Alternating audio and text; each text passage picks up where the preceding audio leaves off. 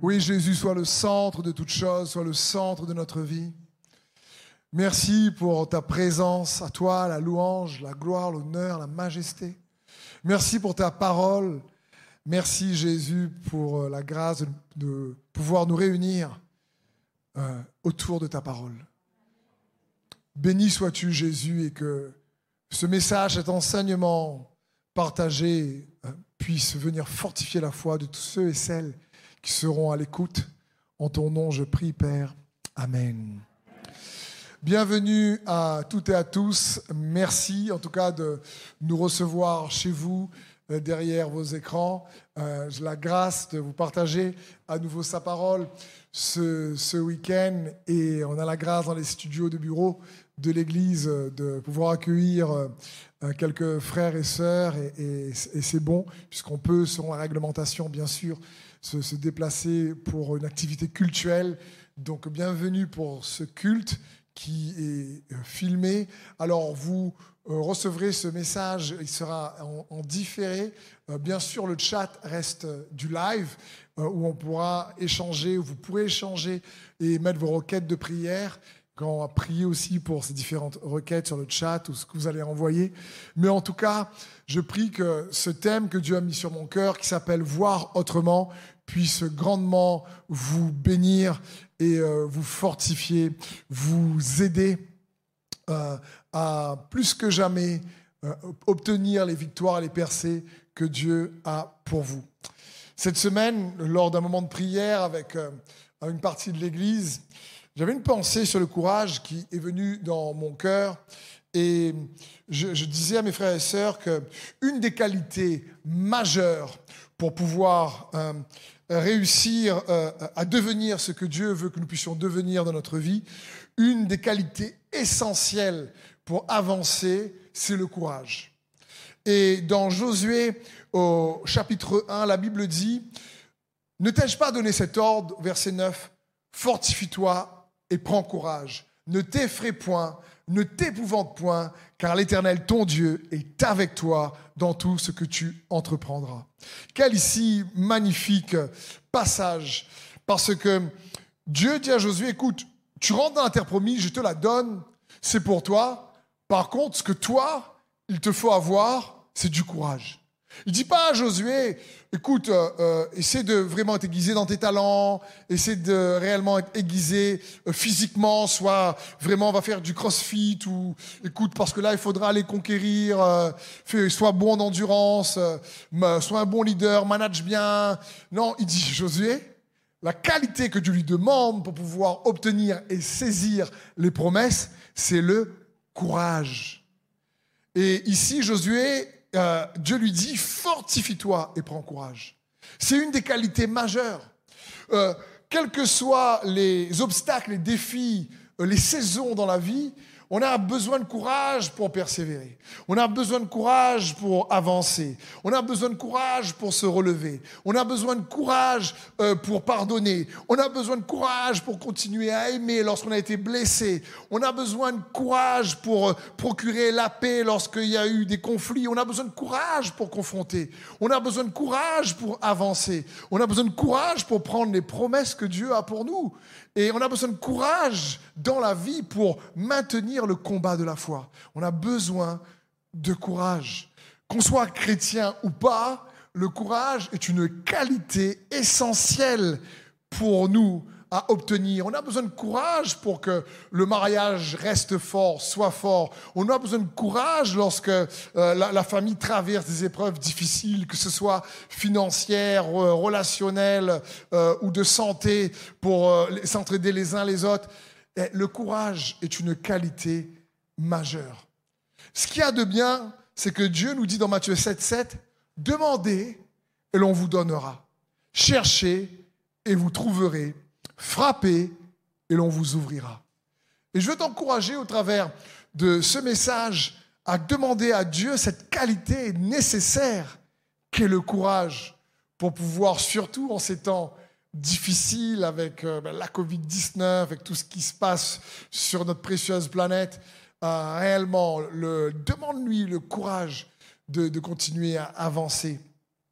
Dans Romains 15, verset 4, il est écrit également, Or, tout ce qui est consigné autrefois dans les Écritures l'a été pour nous instruire, afin que la patience et l'encouragement qu'apporte l'Écriture produisent en nous l'espérance. Puissant passage.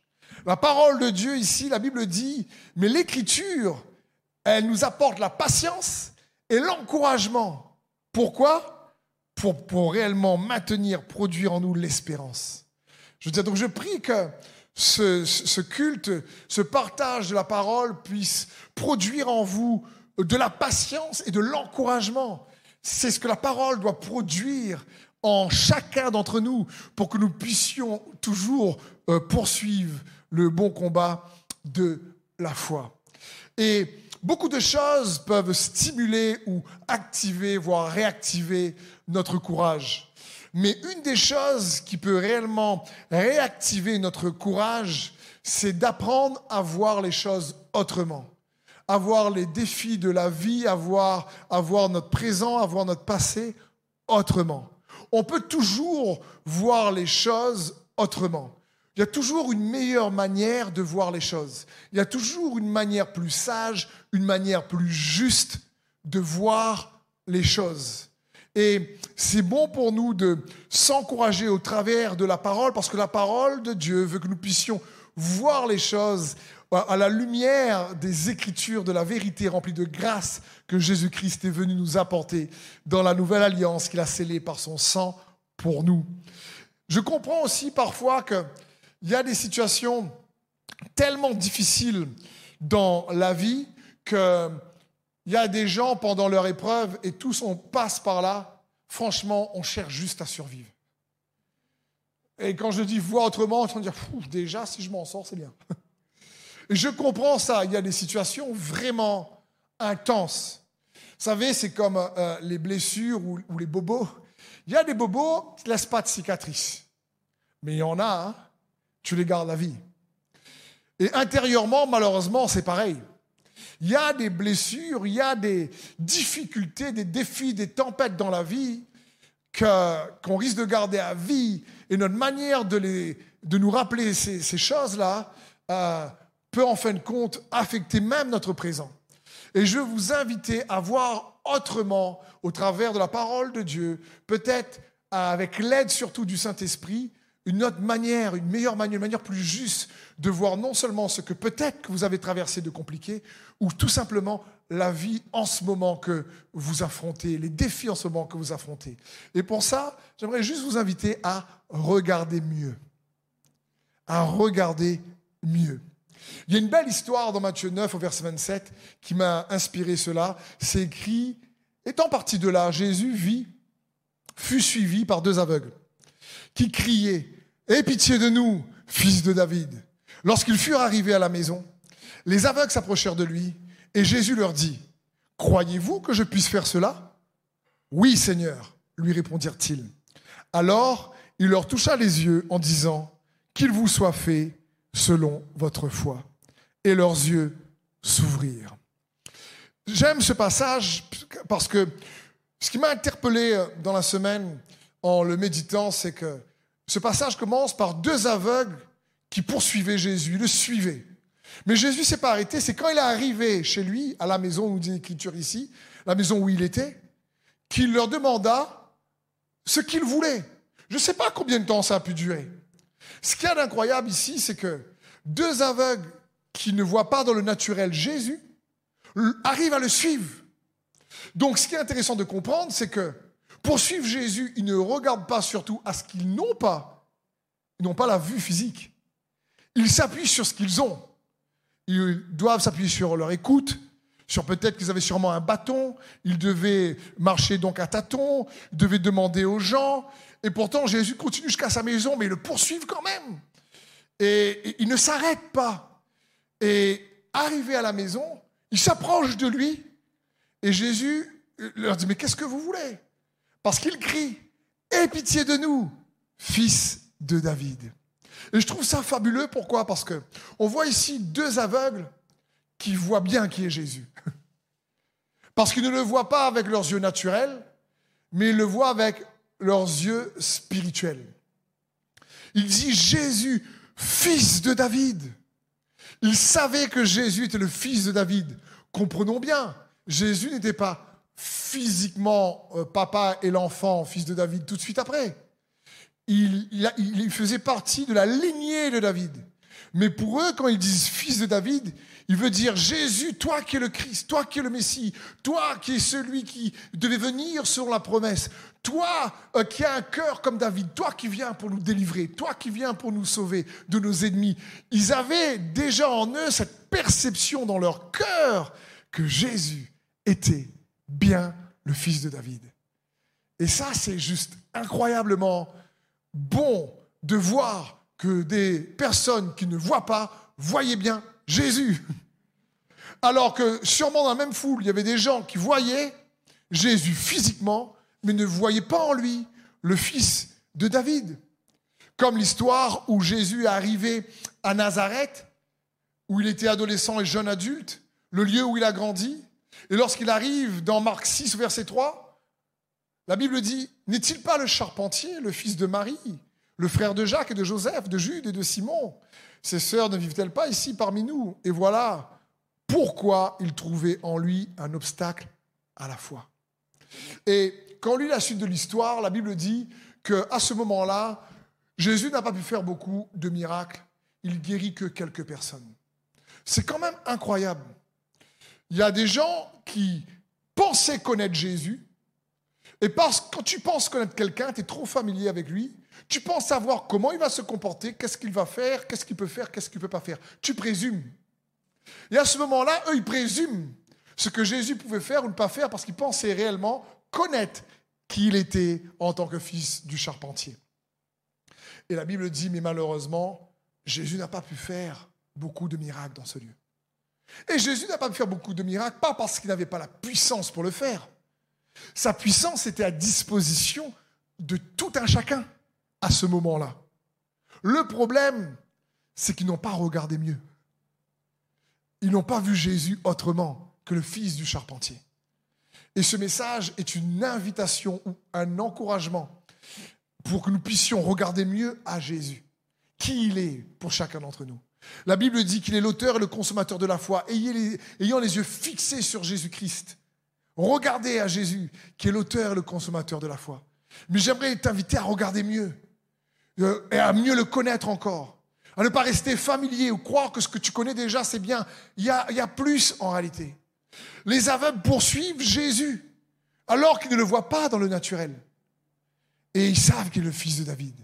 Et au bout d'un moment, l'expression de leur foi leur a donné le courage de ne pas regarder à ce qu'ils n'avaient pas, mais de continuer à persévérer sur le chemin jusqu'à ce que Jésus s'arrête dans sa maison. Et à ce moment-là, qui lui demande Qu'est-ce que vous voulez que je fasse? Et dit que tu nous redonnes la vue. Et Jésus leur dit Mais qu'il soit fait selon votre foi. Ce n'est pas une question, un problème de puissance là. C'était, Jésus avait la puissance, c'était leur foi qui a fait la différence parce qu'ils le voyaient différemment. Et il est bon pour nous de nous rappeler ces choses-là. Et l'inverse, à Nazareth, les gens le voyaient dans le naturel, mais ils ne voyaient pas qui il était réellement. Qui il était. Et la Bible dit, c'était un obstacle à leur foi, le fait qu'ils étaient familiers ou qu'ils croyaient connaître qui il était. Et ça m'interpelle parce que je me dis, quand quelqu'un est aveugle dans le naturel, en général, c'est facile à voir qu'il est aveugle dans le naturel. Mais quand quelqu'un est aveugle dans le spirituel, c'est compliqué parfois de le discerner. Et parfois nous-mêmes, nous pouvons être aveuglés dans certaines situations que nous traversons. Et nous ne voyons pas ni la situation, et encore moins Jésus, comme il se doit. Et donc, il est bon d'apprendre à voir autrement, parce que c'est comme, ces deux aveugles, ce qui les a encouragés à poursuivre Jésus, malgré le fait qu'ils ne voyaient pas, c'est qu'ils le voyaient quand même dans leur cœur. Ils le voyaient comme étant le fils de David. Et la puissance de guérison, de délivrance est à disposition de chacun d'entre nous. Et pour ça, il faut qu'on puisse persévérer par la foi. Croire, c'est aussi voir. Je sais qu'on m'a demandé, mais il est écrit quand même que nous ne marchons pas par la vue, nous marchons par la foi. Oui, mais croire, c'est pas voir avec les yeux naturels. C'est voir avec les yeux du cœur. Parce que la Bible dit quand même que la foi est une ferme assurance des choses qu'on espère et une démonstration des choses qu'on ne voit pas. Ah, il y a une démonstration quand même quelque part. Il y a une démonstration en nous de ce qui n'a pas encore été manifesté dans le naturel, mais que nous, on a vu ça comme sûr.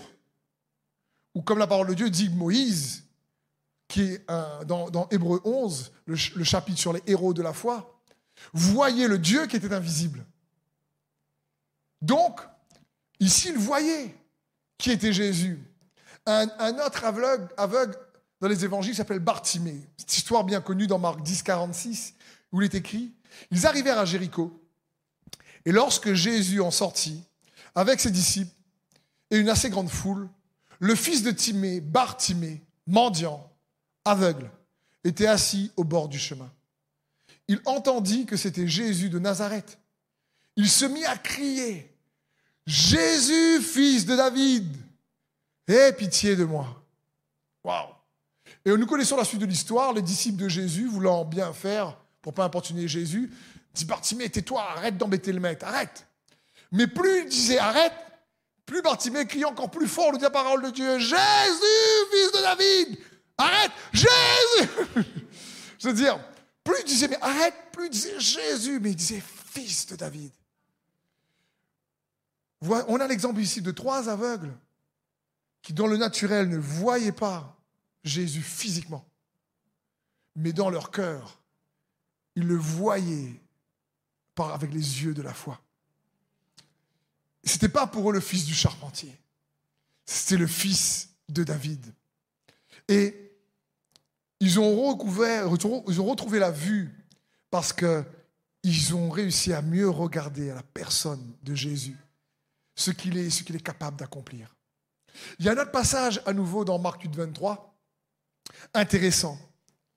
La Bible dit, il prit l'aveugle par la main et le conduisit hors du village. Puis il mit de la salive sur les yeux, il imposa les mains, lui demanda s'il voyait quelque chose. Il regarda et dit, j'aperçois des hommes, mais je vois comme des arbres et qui marchent. Jésus lui mit de nouveau les mains sur les yeux. Et quand l'aveugle regarda fixement, il fut guéri et vit tout distinctement. Oh, quel passage. Ma question c'est, pensez-vous que Jésus a loupé la première fois qu'il a prié? Pensez-vous qu'il a prié, il a mis un peu de salive, et puis oh là là, ça n'a pas marché. Zut alors. Non, Jésus parle et la chose arrive. Il parle, la tempête se calme. Il dit qu'il soit sur votre foi et il voit. Donc, euh, quand Jésus prend du temps à prendre un peu de salive pour mettre sur les yeux. Donc, c'est là, il y a quelque chose qui veut que les aveugles puissent apprendre en réalité. D'accord? Déjà, la salive sur les yeux, c'est pas trop hygiénique, je trouve. C'est comme s'il ne voit pas, le Seigneur dit, vous voulez, vous voulez voir? Oui, attendez un instant. ça fait bizarre. Vous imaginez les gens qui voient autour? Un instant. Qu'est-ce que tu as fait? Oh, je t'ai mis un peu de bave. Je t'ai mis de la salive sur tes yeux. Et quand l'aveugle, là, Jésus lui dit maintenant, où? Qu'est-ce que tu vois? Tu je vois des arbres, quoi. Mais il marche. Je dis, euh, c'est un conte de fées, un film. Et Jésus lui dit, attends, attends. Je vais à nouveau prier pour toi. Il rouvre les yeux maintenant. Et quand il rouvre, cette fois-ci, la Bible dit qu'il voit distinctement.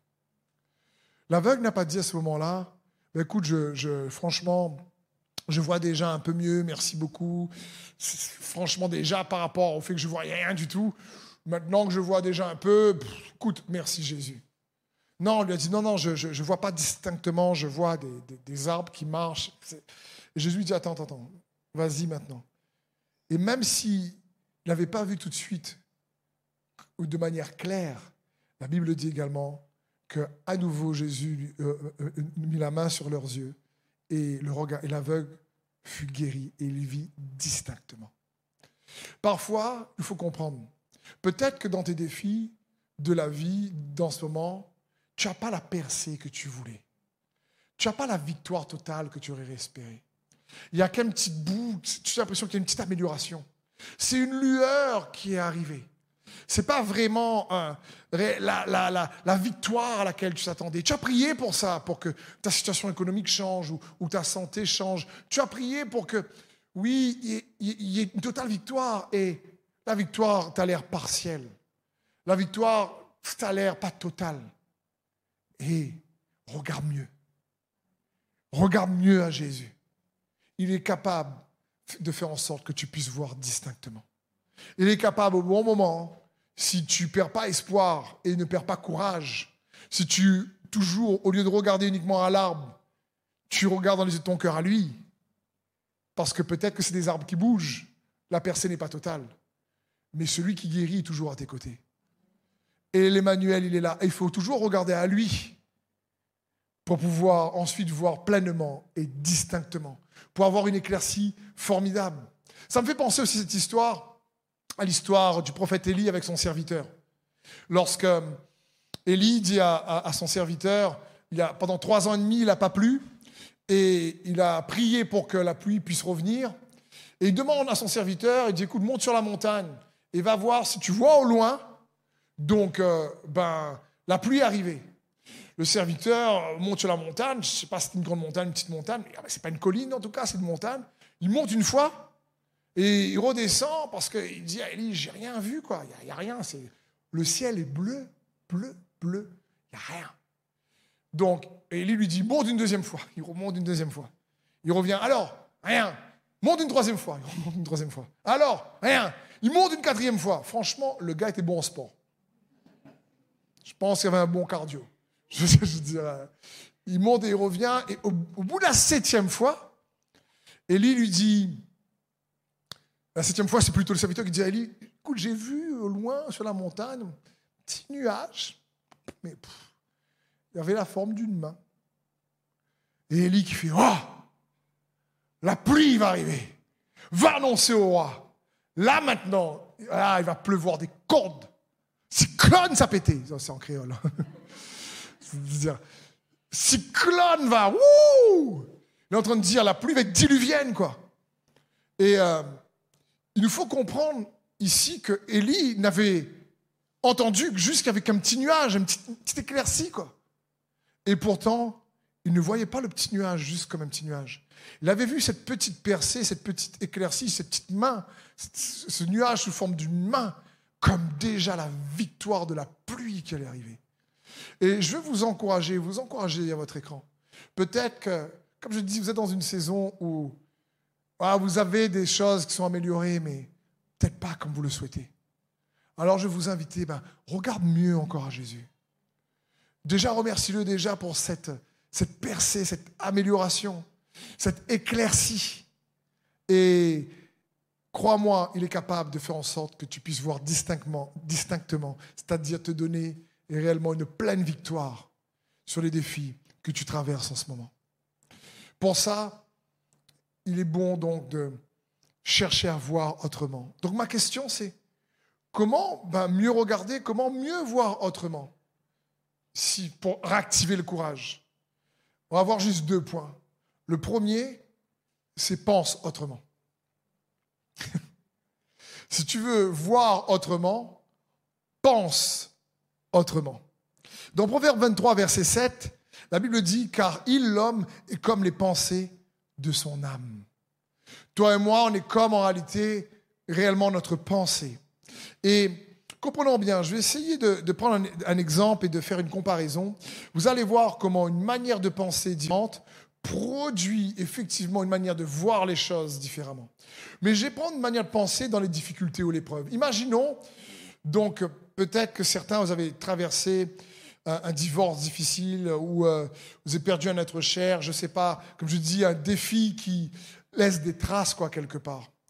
Et ma question à moi, c'est quelle donc différence il y a entre la personne qui, par exemple, en, titre, en, termes d'illustration, euh, traverse un divorce et euh, reconstruit sa vie et ensuite ben, a, une vie mieux que la, la précédente, et la personne qui n'arrive pas à reconstruire sa vie et toujours dedans les remords, les regrets, l'affliction. C'est quoi la différence en réalité? Vous savez, la différence, une des différences, il y en a peut-être plusieurs, mais une des différences se trouve dans leur manière de penser dans l'épreuve. Par exemple, lorsque tu perds une personne, la personne est partie, a quitté ou trahi, ou euh, c'est un deuil, c'est souvent, notamment dans le cadre d'un divorce, ce n'est pas le deuil de la personne qu'il faut faire. C'est le deuil de ce que tu penses ou crois au sujet de la personne. Parce qu'il nous faut différencier la personne et ce qu'on pense d'elle. Tu pensais que cette personne-là allait te rendre heureux, heureuse, tu pensais que euh, ça allait être bien et ça devait le faire, mais au bout d'un moment donné, cette personne ne correspond plus à tes attentes ou elle ne correspond plus à ce que tu pensais comment elle devait être. Et à ce moment-là, il y a une déception parce que elle ne correspond pas à ce que tu pensais. Donc, quelqu'un peut se dire, écoute, moi, je pensais que c'était une personne vraiment pour moi, je pensais vraiment que euh, on était fait pour être ensemble, tout ça, mais je vois que ce n'est pas le cas. Maintenant, il n'y avait que lui, que elle. Je ne sais pas si je vais pouvoir trouver quelqu'un d'autre, c'est difficile. Pourquoi tu dis ça? Parce que tu penses comme ça. L'autre pourrait se dire, écoute, c'était vraiment quelqu'un de super qui était bien, mais écoute, c'est mal parti. Euh, Lille ou moi fait une erreur, c'est difficile, vraiment.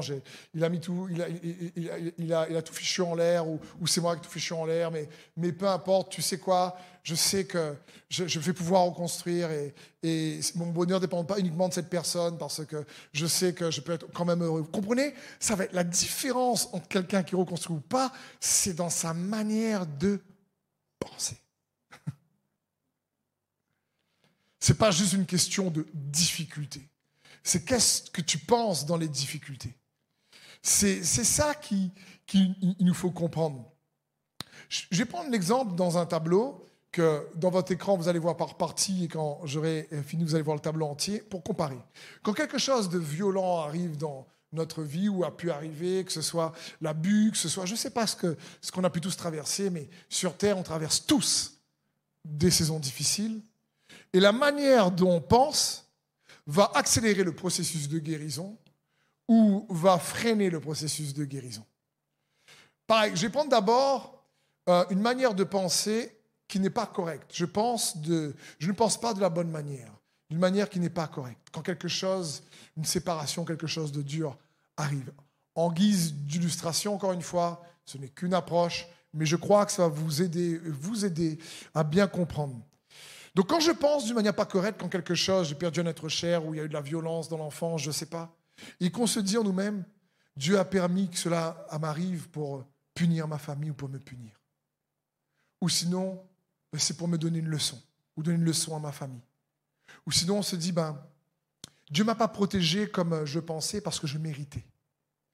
Et, ou sinon, on se dit, Dieu m'aime pas vraiment parce que je sais que je ne suis pas parfait, j'ai fait des erreurs, donc il ne peut pas trop, trop m'aimer. Quand quelqu'un commence inconsciemment ou consciemment, mais même inconsciemment, à laisser ces mensonges-là dans une difficulté venir l'affecter, qu'est-ce qui va tout de suite se produire? Et peut-être s'envenimer dans le temps Son image de soi. Son image de soi, ça va produire quoi? J'ai pas de valeur, je ne suis pas digne. Les autres peuvent être aimés et bénis. Mais moi, tu sais, je ne peux pas vraiment, il faut vraiment que je travaille, je me rachète. Ou sinon, cette personne peut consciemment ou inconsciemment encore dire, mais Dieu est fâché contre moi. Et si tu penses inconsciemment que Dieu est fâché contre toi, ça signifie que tu as une mauvaise image de Dieu. Et si tu as une mauvaise image de Dieu, eh bien, tu as une mauvaise image de toi. Parce qu'on a été créé à l'image de Dieu. Nous dit la parole de Dieu. Et quelles sont les convictions que cela va produire dans le comportement ou nos effets, les, effets dans l'attitude de notre vie, une fausse estime de soi et des autres. Une tendance à se morfondre en tant que victime d'affliction, ben, c'est comme ça, comme je savais à La Réunion, vous connaissez, je dis ça assez souvent, moi les misères, moi les malheurs comprend, bah, c'est dur. Papa ne va pas changer. La famille a une famille de galère, galérer. C'est comme ça, personne pour nous aider, personne ne nous aime pas, tout le temps on est rejeté, tout le temps on n'est pas bon. Je veux dire, c'est une mentalité, une tendance à euh, être victime en réalité, une tendance à même s'excuser en accusant les autres. Ou une tendance qui va créer un manque de confiance pour construire les relations. Voire on va masquer l'insécurité intérieure qu'on a. On va même manquer de paix et de joie intérieure dans notre vie parce qu'on a mal pensé dans une situation. On n'a pas réussi à penser exactement ce que Dieu, euh, en réalité, était et est toujours pour nous, malgré nos difficultés. Notre manière de penser, Dieu, la situation devient incorrecte, et nous-mêmes, et ça affecte nos relations. Maintenant, la colonne sur une bonne manière de penser. Je pense de manière correcte. La situation difficile arrive, mais vous savez quoi? Je sais que Dieu déteste ce qui m'est arrivé. Je sais que Dieu déteste ce qui m'est arrivé. Je sais que Dieu est toujours pour moi et qu'il va retourner la situation en ma faveur. Je ne veux pas mettre la méchanceté des hommes sur la responsabilité de Dieu. Je fais la différence. Parce que l'homme a le libre choix. Et Dieu n'a pas le dos large. Si l'homme, des fois, plane, c'est pas du ben c'est Dieu a permis, Dieu a permis que l'homme plane. Des fois, Dieu voulait pas que l'homme plane et l'homme plane. Et donc je fais la distinction dans cette situation difficile et violente que j'ai pu traverser en disant non, Dieu voulait pas que cette chose difficile arrive dans mon passé. Dieu Dieu m'aime toujours. C'est la responsabilité des hommes, c'est pas sa responsabilité. Je sais qu'il est toujours pour moi. Je sais qu'il est avec moi. Ta perception de Dieu, ta pensée de Dieu dans ce moment difficile reste correcte, juste. Mais c'est ça qui va faire toute la différence. Parce que qu'est-ce que cela va produire dans ton image de toi-même? Ben, j'ai de la valeur aux yeux de Dieu. Même si les autres me méprisent. Je suis aimé de Dieu car il me console et me guérit. C'était pas facile et c'était dur. Mais je connais le consolateur. Qu'est-ce qui va se passer à ce moment-là dans ton image de toi? Tu es pleinement conscient que tu es malgré tout en paix avec Dieu, malgré les blessures que tu as traversées. Quelle conviction cela vient enraciner dans notre vie qui change notre manière de voir, tu pardonnes plus facilement. Pourquoi? Parce que tu sais que l'amour de Dieu qui coule dans ton cœur t'empêche de cultiver le mal. Le mal qu'on t'a fait ne peut pas s'enraciner parce que l'amour que tu as obtenu de Dieu dans la difficulté agit comme un bouclier dans ton cœur et le mal qu'on t'a fait ne peut pas prendre racine parce que l'amour de Dieu en toi le bloque. C'est pas pareil à ce moment-là, quand tu, penses bien que Dieu est avec toi, tu sais, tu sais que tu as une relation plus juste et saine avec Dieu et avec les autres à ce moment-là, et toi-même. À ce moment-là, tu, as envie plus d'aider les autres, expérimenter cette grâce. Tu es passé par la galère pas possible, et tu sais que dans toutes ces tempêtes que tu as souffert là, tu as vu une petite lueur de grâce un jour, une petite lueur de grâce un autre jour, une petite lueur, deux, trois, quatre, et puis ça commence à illuminer jusqu'à que la lumière, a fait que la situation s'est retournée, transformée. Tu as vu sa main. Et à ce moment-là, toi-même, tu ne parles plus de ton histoire comme tu l'as vécu, mais tu parles ton histoire en surtout mettant en évidence l'intervention de ces grâces que tu as expérimentées dans les difficultés. C'est pas pareil. Et c'est ce que Dieu veut pour chacun d'entre nous. Tu as plus de paix et de joie intérieure malgré les tempêtes. Tu sais que ta manière de penser, penser autrement, a tout à jouer avec le fait que tu as persévéré ou tu as réactivé ton courage ou pas. La Bible dit dans Romains 12, 2, ne vous laissez pas modeler par le monde actuel, mais laissez-vous transformer par le renouvellement de votre pensée pour pouvoir discerner la volonté de Dieu, ce qui est bon, ce qui lui plaît, ce qui est parfait. Laissez-vous transformer, c'est le mot métamorphosis, donne métamorphose. C'est possible lorsque tu penses autrement d'avoir une telle transformation intérieure incroyable. Le mot transformer, ce n'est pas le mot améliorer. Ça parle d'une transformation d'une chenille en papillon.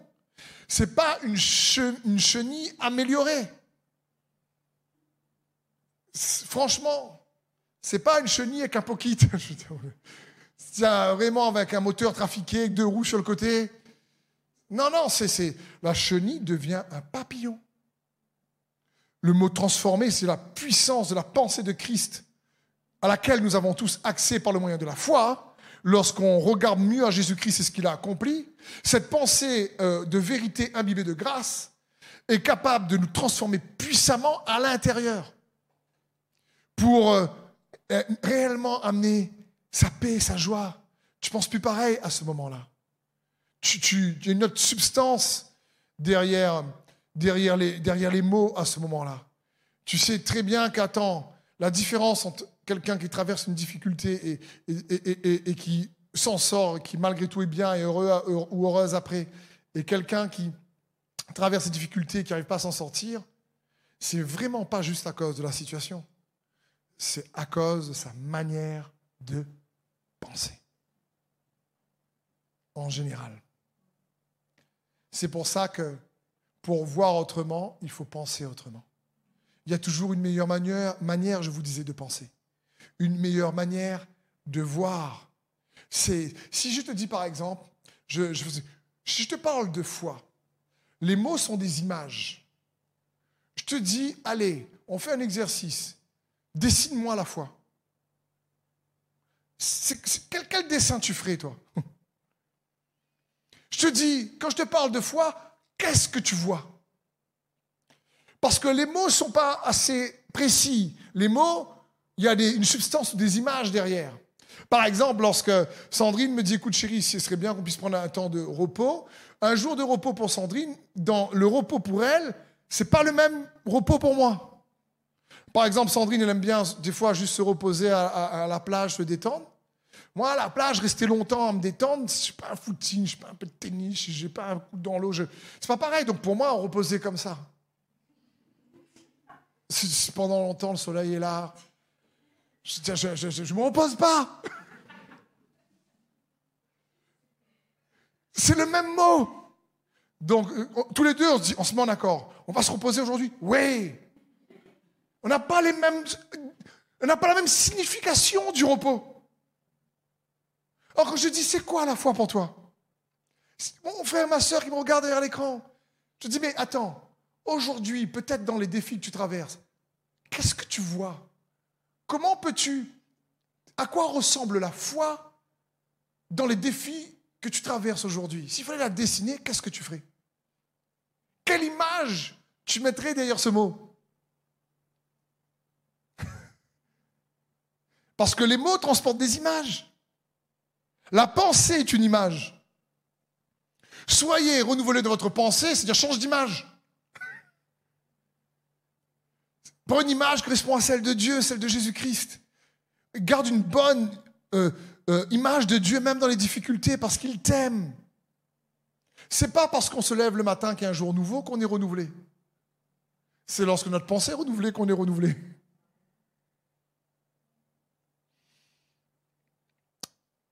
Et Dieu est pour toi. Quelles que soient les difficultés que tu traverses, Dieu est pour toi. J'aime ce passage en Sophonie 3, 17 qui nous dit Car l'Éternel, ton Dieu, est au milieu de toi un guerrier qui te sauve. Il sera transporté de joie à ton sujet et il te renouvellera dans son amour pour toi. Oui, à cause de toi, il poussera des cris de joie et il t'exultera. Et il exultera. Waouh J'aime ce passage parce que je l'ai redécouvert cette semaine. Il dit, il te renouvellera dans son amour pour toi. Il ne dit pas dans ton amour pour lui. Il dit, va te renouveler dans son amour pour toi. C'est exactement ce qu'il nous faut. Parce que notre amour pour lui est vraiment fragile. Mais son amour pour nous, c'est ça qu'on doit rester. Jésus dit, demeurez dans mon amour. C'est ce que ce verset signifie dans Sophonie. Il renouvellera il te renouvellera dans son amour pour toi. Magnifique. Donc le premier point, c'est que pour réactiver le courage et voir la situation autrement, ben regarde mieux, vois autrement à ce moment-là. Et c'est-à-dire, pour voir autrement, surtout le premier point, c'était pense autrement. Le deuxième point, je sais que ce n'est pas forcément un, point qui va être populaire, et ce n'est pas un point où on dit Amen. C'est souffle autrement. Souffre autrement. C'est très important. Parce que le problème que nous avons, c'est que si je dis ici, ou euh, euh, euh, derrière les écrans, qui aime souffrir? Si quelqu'un fait moi, moi, moi, je dis il y a un problème. Je dis, on n'aime pas souffrir. On n'a pas été créé pour ça. Je veux dire, le problème, c'est qu'on est dans un monde déchu où il y a le péché et ses conséquences. Et le problème, c'est qu'on ne peut pas fuir la souffrance. C'est pas possible. Tout le monde sur la terre va rencontrer les difficultés et la souffrance dans sa vie. Et il y aura des cicatrices plus ou moins profondes. Il y aura les difficultés. Et il nous faut comprendre que l'évangile, quand Jésus nous, invite à le suivre, ce n'est pas, il ne nous dit pas, suis-moi et tu vas arrêter de souffrir. Non, dit, suis-moi et pour me suivre, prends ta croix. bien. Je veux dire, il est clair. Parce qu'un un enfant de Dieu a la grâce par la foi en Jésus-Christ, effectivement, de souffrir autrement. Il ne pourra pas éviter, comme tout le monde, qu'on soit chrétien ou pas, la souffrance, elle est pour tout le monde. Les défis, les épreuves, les difficultés, les trahisons, les rejets, euh, les calomnies, les mensonges, les querelles, les disputes, les jalousies, les rivalités, c'est pour tout le monde. Par contre, nous avons l'opportunité, si on pense autrement, aussi de comprendre qu'on peut souffrir autrement. Lamentation 5, 17 nous dit Notre cœur est malade et nous ne voyons plus clair. Waouh Quand, quand quelqu'un souffre, eh ben, la souffrance nous obscurcit la vue. Si on ne met pas notre cœur à l'abri. Et il est bon pour nous de comprendre ça. Il ne faut pas chercher à souffrir. dire, là, quand l'apôtre Jacques dit réjouissez-vous de vos souffrances, il ne dit pas aime la souffrance, il est en train de dire il faut que tu arrives à comprendre que derrière cette souffrance, tu peux réellement, malgré tout, trouver la joie. Malgré tout, tu peux, derrière cette souffrance, libérer une mesure de puissance qui se cache en toi, parce que Jésus vit en toi que tu ne connais pas et qu'il te faut découvrir. Il est en train de dire, ne laisse pas la peine produire de la haine. Il est en train de dire, écoute, comprends que Dieu est capable d'utiliser tes souffrances pour libérer une puissance cachée qu'il veut mettre à ta disposition. C'est dans ce sens. Un peu comme Joseph dans les Écritures. Joseph qui est euh, donc vendu par ses frères. Euh, on ment son papa Jacob. Il est euh, jeté dans une citerne. Il est vendu après en tant qu'esclave il voit plus sa famille, euh, franchement on déchire son manteau, il va dans un pays qu'il ne connaît pas, servir des gens qu'il ne connaît pas, travailler pour quelqu'un qu'il ne connaît pas, rencontrer des gens vraiment, tout est inconnu pour une culture qu'il ne connaît pas. Euh, pendant il n'y a pas, il avait pas les SMS, euh, les WhatsApp, Skype, tout ça. Dit papa, t'es là ou papa Tu ne sais pas si papa encore vivant, si maman encore vivant. Des années passent quoi. C'est dur. Le gars était trahi par ses frères. Et ensuite, il fait de tout son cœur, il sert bien son maître Potiphar, et il fait euh, vraiment de tout son cœur. Et la femme de Potiphar le convoite, et le gars reste intègre, droit. Elle veut coucher avec lui, lui fuit, mais elle récupère son manteau et elle ment. Le gars passe d'esclave à prisonnier. Deux ans de prison et à chaque fois, c'est pour rien. Mais quelle injustice Et pourtant, quand quelques années plus tard, Joseph est promu premier ministre, que c'est lui, après Pharaon, le chef de l'Égypte, et qu'il a ramassé du blé, et que toute l'Asie mineure est dans une famine, et que même ses frères qui sortent d'Israël viennent maintenant de Canaan, viennent pour lui demander à manger, et qui se révèlent à eux, et que là, ils sont saisis du verbe saisissement. Ils sont saisis, quoi. Ils ont peur. Mais l'interprétation de Joseph par rapport à ce qu'il a vécu est incroyable. Joseph leur dit, ne vous inquiétez pas, c'est pas vous qui m'avez envoyé ici. Et moi, à chaque fois, je suis intrigué. Je dis, les frères, tu vas dire, ah bon, c'est qui qui a jeté en citerne? C'est pas nous alors? Bah, bah, Peut-être. C'est toi, non? Ah, hein? Le gars me dire, et là, Joseph, il faut comprendre, il dit, c'est pas vous. C'est Dieu qui m'a euh, envoyé ici pour prendre soin de vous, pour vous sauver. Et il a transformé le mal que vous avez voulu, me faire en bien.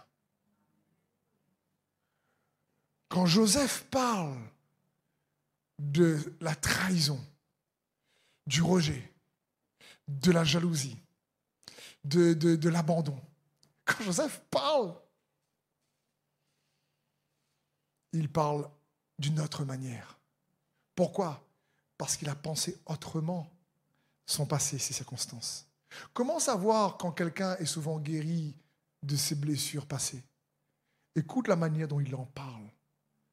Est-ce que dans sa manière d'en parler, il accuse plus les autres? Ben, C'est mes frères, ça. Tu vois eux là? Franchement, si je pouvais, j'aurais créé un gang. Je serais parti les voir le soir. Et là, franchement, j'ai embarqué tout le monde. Je donne une bonne leçon. Et non, pas du tout, pas Joseph. Joseph dit non, non, non. Il avait vu la grâce de Dieu. La Bible dit toujours, mais Dieu était avec Joseph. Dieu était avec Joseph. Jésus, c'est incroyable. Pourquoi je vous parle de ça? Parce que j'essaye en tant que pasteur de toujours vous encourager et vous enseigner la parole en disant la bonne nouvelle doit rester une bonne nouvelle. Il y a les promesses, il y a les bénédictions, il y a la résurrection, il y a, la puissance, il n'y a, a, plus, a plus la peur, il faut qu'on avance, il domine nos peurs, on a tous peur, mais avec courage, on peut affronter. Mais vivre une vie avec Jésus-Christ ne nous exempte pas de tribulation ou de souffrance. Et ne pas en parler, c'est pas bon non plus, parce qu'on en vit tous. Et il faut savoir comment souffrir autrement. Il y a un passage qui m'a interpellé beaucoup cette semaine avec l'apôtre Paul. Écoutez bien ceci. Paul va dire dans Philippiens 3.10, afin de connaître Christ et la puissance de sa résurrection. Amen. je suis content là. C'est bon ça? Après, je suis un peu moins d'accord. Il dit, et la communion de ses souffrances. Hein?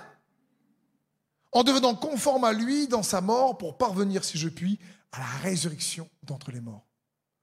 Paul dit, écoute, ce que je veux, c'est connaître Christ et la puissance de sa résurrection. Puis il rajoute, et la communion de ses souffrances.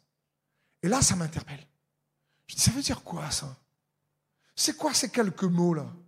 Communion de ses souffrances. Pourquoi il a mis ça? Il n'aurait pas pu s'arrêter à puissance de résurrection? C'est plus sympa? Non? Parce qu'il sait que tous, tous, avant Christ ou en Christ, il y aura des difficultés, des épreuves. Mais il dit, tu sais quoi? Tu as la possibilité de penser autrement ta souffrance. Au lieu de la penser dans ton coin, au lieu de la séparer de ce que Jésus même a traversé pour que tu puisses moins souffrir, comprends que tu peux, par le moyen de la foi, dans ce que tu traverses, être en communion avec Jésus-Christ lui-même qui est passé par les mêmes difficultés. Tu as été rejeté, abandonné, Jésus aussi. On t'a méprisé, Jésus aussi. Et tu as souffert physiquement par la santé, Jésus était fouetté. Il a même été souffert jusqu'à la mort. Donc, euh, que ce soit la maladie ou le fouet, il a souffert jusqu'à la mort. La maladie, lorsqu'elle se déploie, ce qu'elle cherche, c'est à te faire mourir. Jésus, lui, le fouet, par ses meurtrissures, nous sommes guéris. Tu as un problème à la tête, il avait une couronne d'épines. Je veux dire, il a versé son sang, il a donné son dos. La communion de ses souffrances parle pas uniquement ici de, de, souffrir pour Jésus. Non, non, non. C'est d'apprendre lorsqu'on souffre à souffrir comme Jésus. Même attitude, si tu préfères. Dans le mot communion, il y a comme. C'est-à-dire, il nous invite, ici Paul dit, je veux partager, je veux m'identifier dans les épreuves que je traverse. Et Paul en a traversé des épreuves, l'apôtre Paul. Dans toutes les épreuves que je traverse, je veux m'identifier, je veux me rappeler de ce qu'il a fait. Parce que les légères afflictions du moment présent, c'est lui qui dit ça dans 2 Corinthiens, produisent en nous un poids éternel de gloire. Paul dit non, non, je vois autrement la souffrance. C'est pour ça que je souffre autrement, parce que je sais qu'elle est ponctuelle. Elle n'est pas euh, de toute façon euh, euh, éternelle, elle est juste temporaire. Et en plus, j'ai accès à la puissance de sa résurrection. Mais quand je souffre, je veux essayer d'imiter Jésus. Quelle était son attitude pour dire Seigneur, je ne vais pas juste souffrir pour toi, mais je vais souffrir comme toi. Parce qu'on peut souffrir pour Jésus, mais pas comme Jésus. Et si on souffre pour Jésus, mais pas comme Jésus, ben on va, on va goûter, comme on dit, plus qu'il n'en faut. Parce que comme je l'ai déjà dit, un jour quelqu'un vient me voir, elle me dit oui mais pasteur Steve, tu comprends pas combien moi j'ai souffert. Tu parles de ces choses-là, mais tu sais pas moi ce que j'ai souffert. D'abord je lui dis toi aussi tu sais pas ce que j'ai souffert. d'abord. Mais je dis surtout, tu sais pas non plus ce que Jésus a souffert pour que tes souffrances ne t'affectent plus. Pour que comme Joseph, tu es capable de voir autrement. Pourquoi? Parce que tu penses autrement. Pourquoi? Parce que tu sais que tu souffres autrement. Tu cherches toujours à dire Seigneur Jésus, non seulement j'ai accès à la puissance de ta résurrection, mais je sais aussi que je suis capable de, de recevoir la communion. La communion, je veux apprendre à traverser les épreuves comme toi. Et, je sais que ce n'est pas Amen, Alléluia, waouh Mais c'est nécessaire. C'est nécessaire que nous puissions entendre ça comme une invitation lorsque les épreuves arrivent, à essayer de dire, attends, comment Jésus aurait traversé, lui, mon défi aujourd'hui? Quelle est son attitude? Parce qu'il faut du courage, encore une fois, pour traverser les défis, les épreuves de la vie. Et dans Éphésiens 5, il est écrit que votre vie soit dirigée par l'amour comme cela l'a été pour le Christ. Il nous a aimés, livré lui-même il a livré lui-même sa vie à Dieu pour nous, comme une offrande et un sacrifice dont le parfum plaît à Dieu. Notre sacrifice, ton offrande, ta souffrance, tes épreuves, la manière dont on traverse ces épreuves fait monter un parfum dans les cieux. Soit un bon parfum, soit un mauvais parfum. L'épreuve va arriver. La qualité du parfum qu'on fait monter, c'est nous qui choisissons. Et je comprends qu'une fois que des fois, il y a tellement des choses dures que certains peuvent traverser que. J'entendais le, désarroi euh, dernièrement d'une famille qui a perdu un enfant. Je ne sais pas ce que ça fait. Je peux, juste compatir et prier. Le désarroi dans la peine, mais qui s'accrochait à Jésus. Il y a des fois, comme je dis, il y a des souffrances, tu veux juste survivre, quoi. Steve, je veux bien penser autrement, mais là, je ne peux même plus penser. Mais malgré tout, je veux t'encourager à regarder mieux à Jésus. Malgré tout, t'encourager à fixer tes regards sur lui. Pour que tu aies cette foi qui te relève. Peut-être que tu me dis, ouais, mais Steve, moi, j'ai abandonné, j'ai abandonné, j'ai plus la force de me battre. Ben, J'aimerais te dire, tu sais quoi? Même si toi tu as abandonné, Jésus lui t'abandonne pas. Même si toi, tu as abandonné, Jésus, lui, t'abandonne pas. Certains qui disent, mais moi, Dieu m'a fait une promesse, j'ai abandonné, je pense qu'elle va jamais arriver. Franchement, Abraham a dû peut-être avoir cette pensée. À 70 ans, Dieu lui dit, tu auras un enfant. Il dit, ouais, ben quand? Bientôt. 90 et quelques années, 95 près de 100, je sais plus exactement. C'est là que l'enfant arrive. 20 ans. 20 ans. Il est de plus en plus vieux. Sa femme Sarah, plus plus âgée, pardon. Et, euh, et pourtant, et pourtant, si Jolinson et Noémie, vous pouvez bien revenir, s'il vous plaît. J'aimerais te dire donc, si peut-être derrière ton écran, tu me dis, Steve, moi j'ai. Ouais, moi j'ai abandonné. J'ai abandonné par rapport à à mon enfant qui est parti loin de Dieu, ou mon mari, ou ma femme, ou ma famille, ou moi. J'aimerais te dire, n'oublie pas, Dieu, lui, t'abandonne pas. Peut-être d'autres personnes vont vous dire, euh, ouais, mais moi, j'ai l'impression que ça fait tellement longtemps.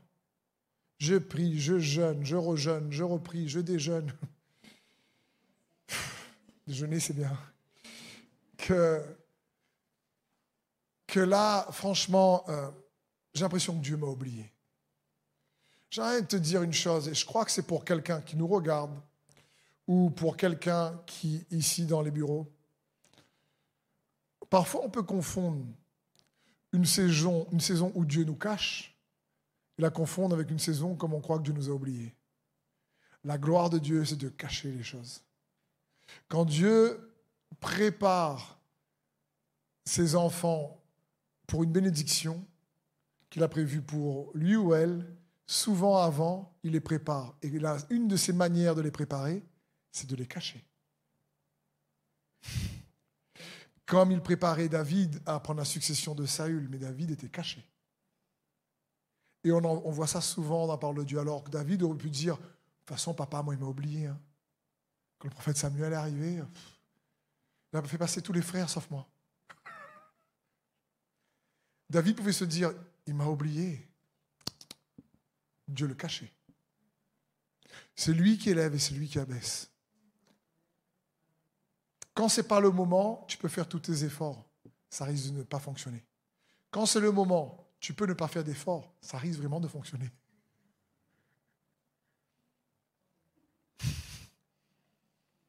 Ce qu'il est capable? Donc, en tout cas, j'aimerais prier pour vous, si vous m'accompagnez, Jolinson, avant de terminer ce, ce, message. Et juste terminer sur cette pensée dans ce message, pour vous dire que quand je préparais ce message, je me dis, ça me fait penser aux disciples dans la tempête. La tempête arrive et Jésus dort. Mais Jésus ne se réveille pas pour la tempête. Il se réveille parce que ses disciples sont en difficulté. Les tempêtes de ta vie ne le réveillent pas. Mais toi, ta voix, tes cris peuvent le réveiller. Et il est là. Et souvent, on dit, mais Dieu, le Dieu de la deuxième chance, des nouveaux commencements. Mais j'aimerais surtout insister pour conclure ce message que Dieu, le Dieu, aussi des nouvelles fins. Parfois, on pense que ça, va se terminer de cette manière ou d'une mauvaise façon. Mais c'est le Dieu des nouvelles fins. Ce n'est pas exactement comme on le pensait, parce qu'il permet que ça se termine mieux. Les gens pensaient, les disciples pensaient que la résurrection était la, crucifixion était la fin. Mais non, c'était la résurrection qui allait marquer l'accomplissement total de ce qu'il était venu faire sur terre. Crucifié et ressuscité.